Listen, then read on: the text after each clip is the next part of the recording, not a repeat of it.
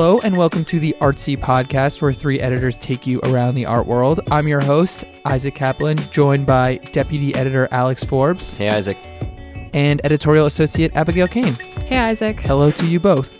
So, on this episode, we're actually going to be discussing a topic that I've written about frequently that is Nazi looted art. So, rather than be the host, I'm going to hand over the hosting reins to Abby. Very excited to be here.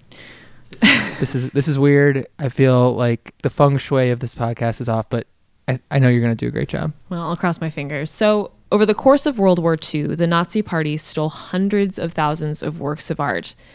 Historians estimate that it was about 20% of the works in the territories that the Nazi Party occupied, which, considering that a number of those territories, like France, were incredibly rich in art, you can imagine how much art went missing.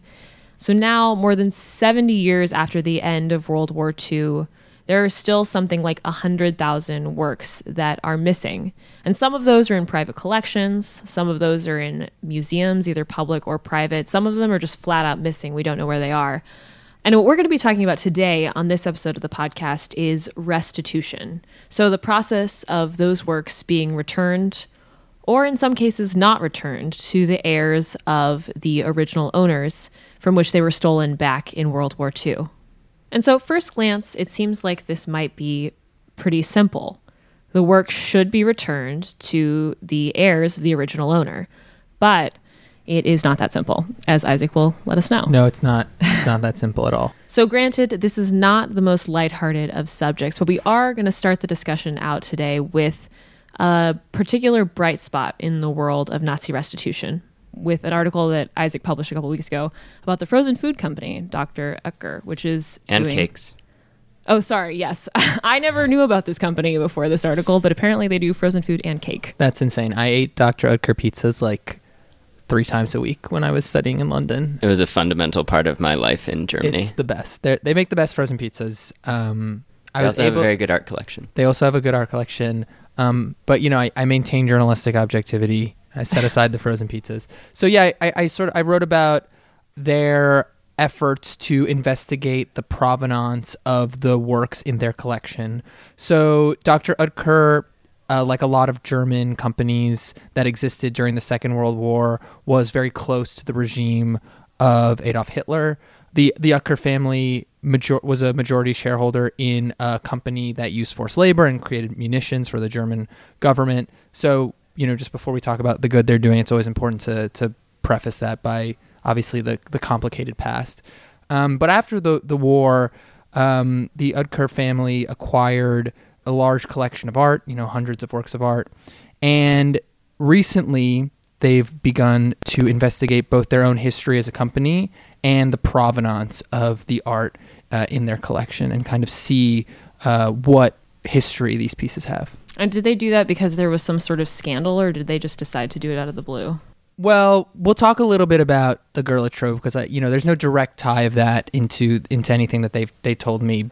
But generally, this the, the effort to look into the provenance of their art collection came after they had started to look into their history, their corporate and family history, and its relationship to Nazi uh, the Nazi regime. So this is sort of like part of that broader kind of campaign to be honest and look at what what it is that they did and what it is that they still have that tarnishes their reputation. As part of that, they have identified um, four works uh, in their collection, which they're continuing to research, starting with the paintings that have uh, are potentially of Nazi provenance. They've returned two of them to their original owners, uh, to the heirs of the original owners. Right. And so in the article you wrote about Dr. Oetker's is like a company that was doing the right thing. And, you know, just listening to you explain it, it sounds like they are just basically returning work that is not theirs. I mean, is that earth shattering? Yeah, I mean the work is theirs. These these paintings weren't taken um, by the Oetker family like during the Second World War. They were purchased after, mainly in the fifties. Um, but why it's why it's kind of remarkable is that it's a voluntary effort, uh, which is aimed at achieving sort of morally just outcomes as opposed to satisfying a legal uh, requirement after being sued by the heirs uh, of a painting. So they're take undertaking it themselves. They're looking into their own collection. They're spending quite a bit of money um, to do so. And it's a real contrast to um, both some museums that have been forced to court uh, by the heirs of, of the original owners of the paintings, but also even to private collectors who will uh, look into their own collection, but do it quietly and then rather than avoid rather than attract attention um, towards themselves. So it, it's both public, which is remarkable, and they espouse to be reaching morally just sort of outcomes, um, equitable outcomes. They have their own guidelines. They wouldn't share those with me, but you know, I talked to some outside observers, and they sort of said, "Yeah, it's kind of impressive." Uh, what what this company is doing. They're sort of, you know, I wish all museums, for example, behave this way. Right. And before we get into those nuts and bolts, um, I feel like we should maybe take a step back and talk about the Gurlitt Trove, which you mentioned earlier in passing. Um, but Alex, I know you know a lot about the background of that, and that was sort of the moment that started focusing attention back on Nazi restitution. So yeah, as Isaac mentioned, um, you know, Nazi looted art restitutions have been happening um, for many years, and um, certain countries have even gone as far as to really purge their national collections of works. Um, but significantly more public interest and therefore publicity and press coverage was placed on the issue um, following the uh, discovery of the so called Gurlitt Art Trove. Um, which was over 1,200 works of art that was found in the Munich apartment of Cornelius Gurlitt.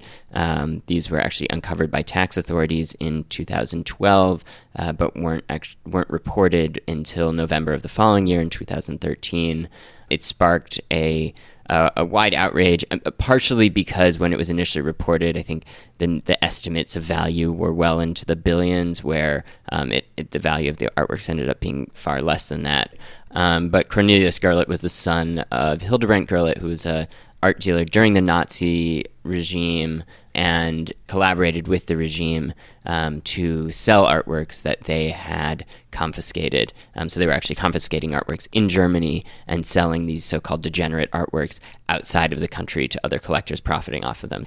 So Gurlitt himself had uh, amassed this collection and passed it on to his son it was thought to be initially when it was uncovered to be you know predominantly looted artworks. Um, as it turns out, in the years since, uh, during a very comprehensive provenance research um, effort by the German government, far fewer than I think were initially anticipated are Nazi looted art, or at least suspected mm-hmm. to be. There have been a number of prominent restitutions, one of a, of a major Matisse painting and, and a few others. But this definitely concentrated focus on this issue. It got people thinking about it a lot more. Um, and I think it importantly due to the the mass interest involved, became an issue that you uh, could be very prominently on the right or wrong side of, or a much greater sense of attention placed on the kind of nuances of why an artwork might not get restituted. Um, the the attention over the last I can't believe it, but I guess four years now um, has been you know, much more heightened, um, and I think there's been a, a sense that a lot of this that was happening in the shadows or happening quietly um, is definitely being kind of brought out into the public sphere. And I know recently, I think in the last couple of months, there's been some outrage among the public because in the four years since they discovered it, they've had a team of researchers trying to figure out who used to own these works, and they've only figured out the previous owners of five, I think, out of the thousand and something. Yeah, and I think there are a number of contributing factors there. So, you know, one is that some, a, a, good portion of this work, um, when they did an initial uh, provenance research, was found to not even be really part of um, Hildebrandt Gurlitt's Nazi looted activities. Um, and the other thing is that you know provenance research is just simply hard. You know, it's not like uh, people, well, there actually were some pretty meticulous records kept of these things. Um, it's not necessarily a, an exact science. You know, people are oftentimes, you know, finding old photos of a living room and realizing that this painting is gone missing.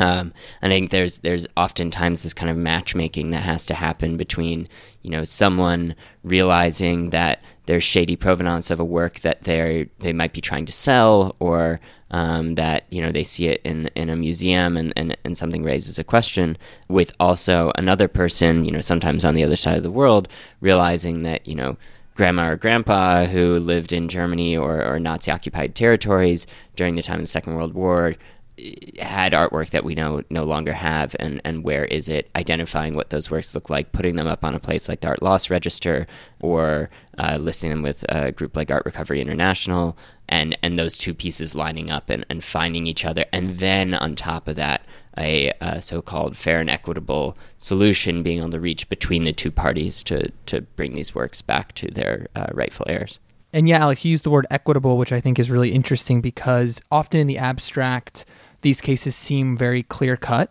And to some people, they, they remain clear cut even when they get complicated. But generally, the idea of coming up with an equitable solution is one that everyone could agree to.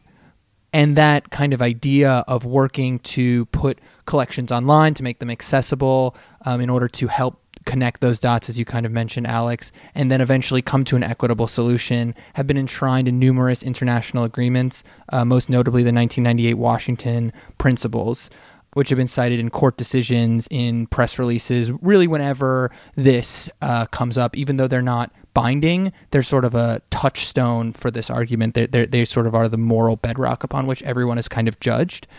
And exactly, I think where that this gets complicated is this space in between the moral bedrock, what everybody can kind of agree uh, on some level should happen. You know, if, if something was stolen from you and it's discovered years later, um, there's a strong argument for you getting it back um, or, or your heirs getting it back. But there's a lot of um, reality in between uh, that fills that gap between kind of the, the moral argument and what may end up being the solution um, that can end up clouding that. You know, one of the most basic uh, things that people can come up against is that in most or many statutes, uh, whether a painting was stolen by the Nazis or you're just average petty thief, um, it's subject to the same statute of limitations. So if you don't find it until um, after that has expired, things can get vastly more complicated. Um, there are also situations in which um, you know certain buyer beware laws in different countries are regulated in different ways. So you know if the current owner doesn't know or, or, made a good faith effort to uncover whether or not a painting was looted and did not come across anything, they may not be held responsible for currently owning that painting. And I think that's, again, as you mentioned earlier on with the um, Dr. Oetker case, these are paintings that, or sculptures and whatnot that were purchased by somebody that they spent money for. So a part of this kind of just uh, and fair solution that has to be reached does have to take into account that you know it's not someone having gone out and stolen something and then taking it back from them. It's somebody having purchased a work or somehow come about a work um, in a in a generally legal way, um, and then having to go back and kind of rectify a historical wrong. Yeah, I mean that said, there are specific exceptions carved under U.S. law, for example, for the Holocaust. So, and, and for work taken during during the Holocaust, there was just recently uh, new legislation passed towards the tail end of last year. Uh, addressing the statute of limitations in, in Nazi uh, in cases involving Nazi looted art that extended it, and that doesn't apply to other stolen property. I think there's a valid argument to be made. You know, why does that only apply to the Holocaust and not other kind of conflicts or acts of genocide? But there are even enshrined in U.S. law and in court decisions sort of special rules, for lack of a better word, for Nazi looted cases. Right. Well, and I know Isaac, you've written about one case in particular that is deeply complicated, but you're not going to go into all the details. But That's a war- you're warning me not to go into all the details. a subtle warning. But uh, the Norton Simon case, I know, sort of exemplifies a lot of these these different things that you're talking about. Yeah, so I won't get into the history uh, of of what happened here too too much because it's really really complicated. But you can, you know, I've written about this uh, on Artsy, so you can check that out. Um, but essentially this case exemplifies sort of what's a what's an ongoing dichotomy and the central issue in a lot of these lawsuits, which is the actual substantive factual history of a work, i.e., was this looted by the Nazis and should it go back to the original owners, and legal questions governing issues of law like was this claim filed in a timely manner? Should the heirs have registered a complaint with the government following the war, and these governments were the ones tasked with restituting art by the Allies after the war. So you know, these sort of questions have actually been considered um, by the judge in this Norton Simon case. Maybe give us like just a couple of brief details. What works are being disputed? Right. So, so the case centers around two works by uh, Lucas Cranach the Elder, um, who the the heirs of the original owner, um, the heir being Marei von Saher, um, has sued the Norton Simon Museum and this case has been dragging on for I think a decade at this yeah a decade at this point over a decade over over a decade because it um, started in 2005 right yes over a decade and it was actually you know I'll just give you know one example to sort of illustrate what I was talking about. So the, case in August was actually won sort of out of nowhere through a ruling by the judge in favor of the Norton Simon Museum. And he essentially said that you know we're not going to decide whether or not this work was taken by Hermann Goring that's not what this ruling says. What it does say is okay, the Norton Simon wins because the original owners of the work failed to make a claim following the end of the war in a timely manner. And they should have done that with the relevant authorities in Europe. And advocates for people who have had their of heirs of people who've had their work taken say, well, that's ridiculous. You're ignoring some would say the actual law, you're misreading the law, but also you're ignoring the factual history of the work and the substantive history of the work, which is that it was in the collection at one point of Hermann Goring. And like, surely that trumps or should be an important factor in uh, deciding these cases, not did you file your claim before the clock ran out. And so I'm curious after a ruling like that, it seems like a ruling which is being a, which is being appealed. Just oh, sorry, a ruling that is being appealed. But generally, in the case that is a museum versus an heir uh, of someone that used to own a stolen work, you know, I feel like public opinion would be against the museum. What what kind of arguments are the museums making to justify this sort of legal battle? Yeah, I mean, there's certainly times in which the public, whether through boycotts or petitions or whatnot will go against museums that are withholding a restitution claim.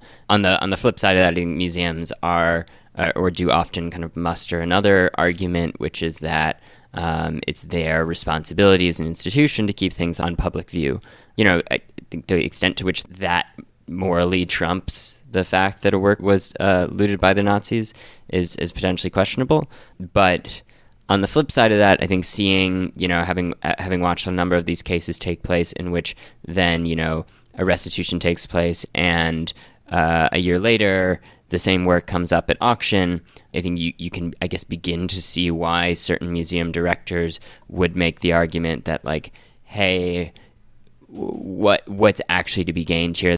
But you know, the other question and what often does get raised, in particular with German museums, is why, you know, though they presumably do hold um, the greatest number of Nazi looted artworks, unlike, um, for example, Austrian museums or the Netherlands, which has undergone uh, a full kind of purge of their collections, Germany has not done that. Part of it, and that to get back to Dr. Oetker, I think is a clear example, um, is scale so, Isaac, I know you had some interesting figures in the piece about how much uh, a company like Dr. Oetker potentially would have been spending um, on on this kind of effort and, and how much time. Um, and while again, I, I think there's a strong argument to be made that like these practical things, are, it's hard to kind of square that with like, oh, would that we could make up for looting thousands and hundreds of thousands of artworks, but we just don't have the time or resources. And and that tension, I think, is is the strongest one between museums and people on the other side of the the restitution debate, at least in Germany. Yeah, I, I, spoke to you know a few people who are involved in provenance research, and you know it, it really varies depending on the painting. Um, but if you're dealing with with works crossing war torn Europe, as obviously these pieces are, um, it can cost tens of thousand dollars and take more than a year for just one piece. Um, so when you're looking at researching entire collections, museums face a serious resource challenge. But I would also say that that's you know they could dedicate more resources to it, and I also think that the cost of provenance research is nothing, nothing compared to litigating a claim.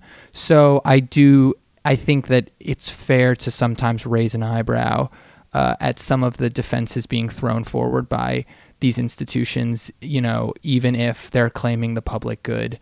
Um, I, I think one should just be critical about why there's there continues to be sort of a an intransigence, um, and not just at institutions, but just generally. So, Dr. Oetker seems like it's a promising but also somewhat unique example of a company taking on Nazi restitution. Alex, do you see that serving as a model for other institutions in the coming years?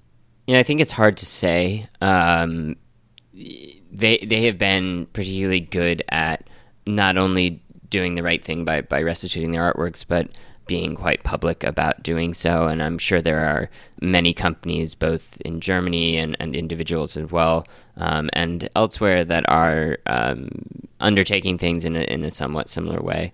Um, I do think the one thing that we have to look out for, like any kind of major issue in the world, is that um, as you get further and further away from bigger headline items like uh, like the Gurlitt Trove, that public interest wanes. So I think you know part of the responsibility falls on um, publications like ours and, and, other news organizations continuing to place attention on um, these important issues, and also the public to remain aware of you know even the the smaller uh, instances that are happening out in the world that keep pressure on courts and private collectors and auction houses, um, uh, actually auction houses in particular, to report when they get a consignment that has sketchy provenance. Oftentimes, um, those are kind of swept under the rug or sent back to their consigner because. Uh, getting into those re- those battles, just like uh, getting into a battle against a, a, work that might not be authentic, um, can be problematic for, for the house or at least time consuming. So while I, I, think by no means do we want to necessarily uncover some giant trove of art that nobody knew about that's been stolen, uh, it's important to find then other ways to keep uh, attention on on this important issue.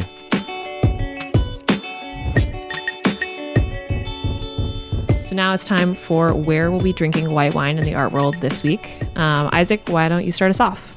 So I'm going to be cheating again this week. I've done this before. Uh, I'm reading a book I'm going to use a book for my white wine because I'm going to spend the weekend reading. Are you going to drink white wine while you read the book? Definitely. That that part I'll adhere to. I promise.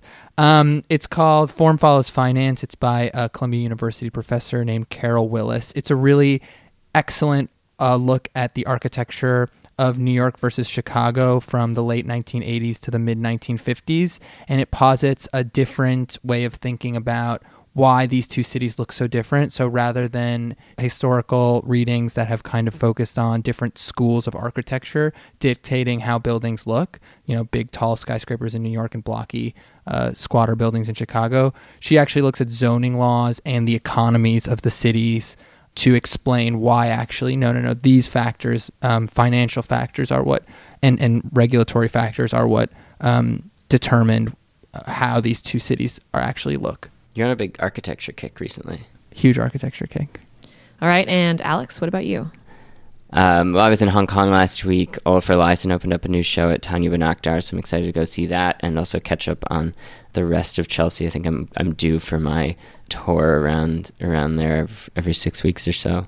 How about you, Abby? What are you doing? I hear you have a good one. Well, I got tickets to go experience Doug Wheeler's new installation at the Guggenheim.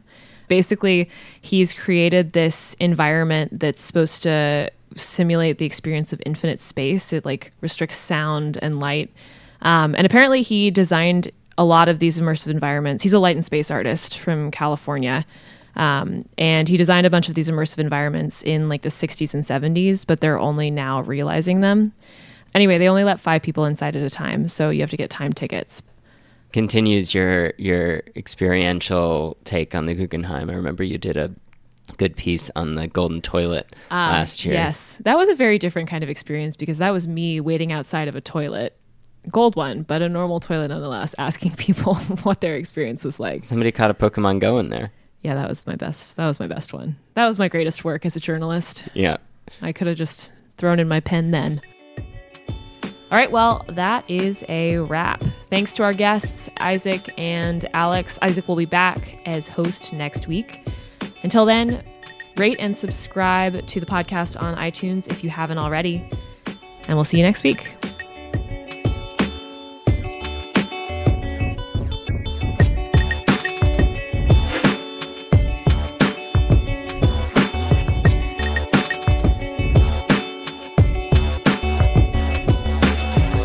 Podcast this week was produced by me, Abigail Cain, with assistance from the lovely Demi Kem.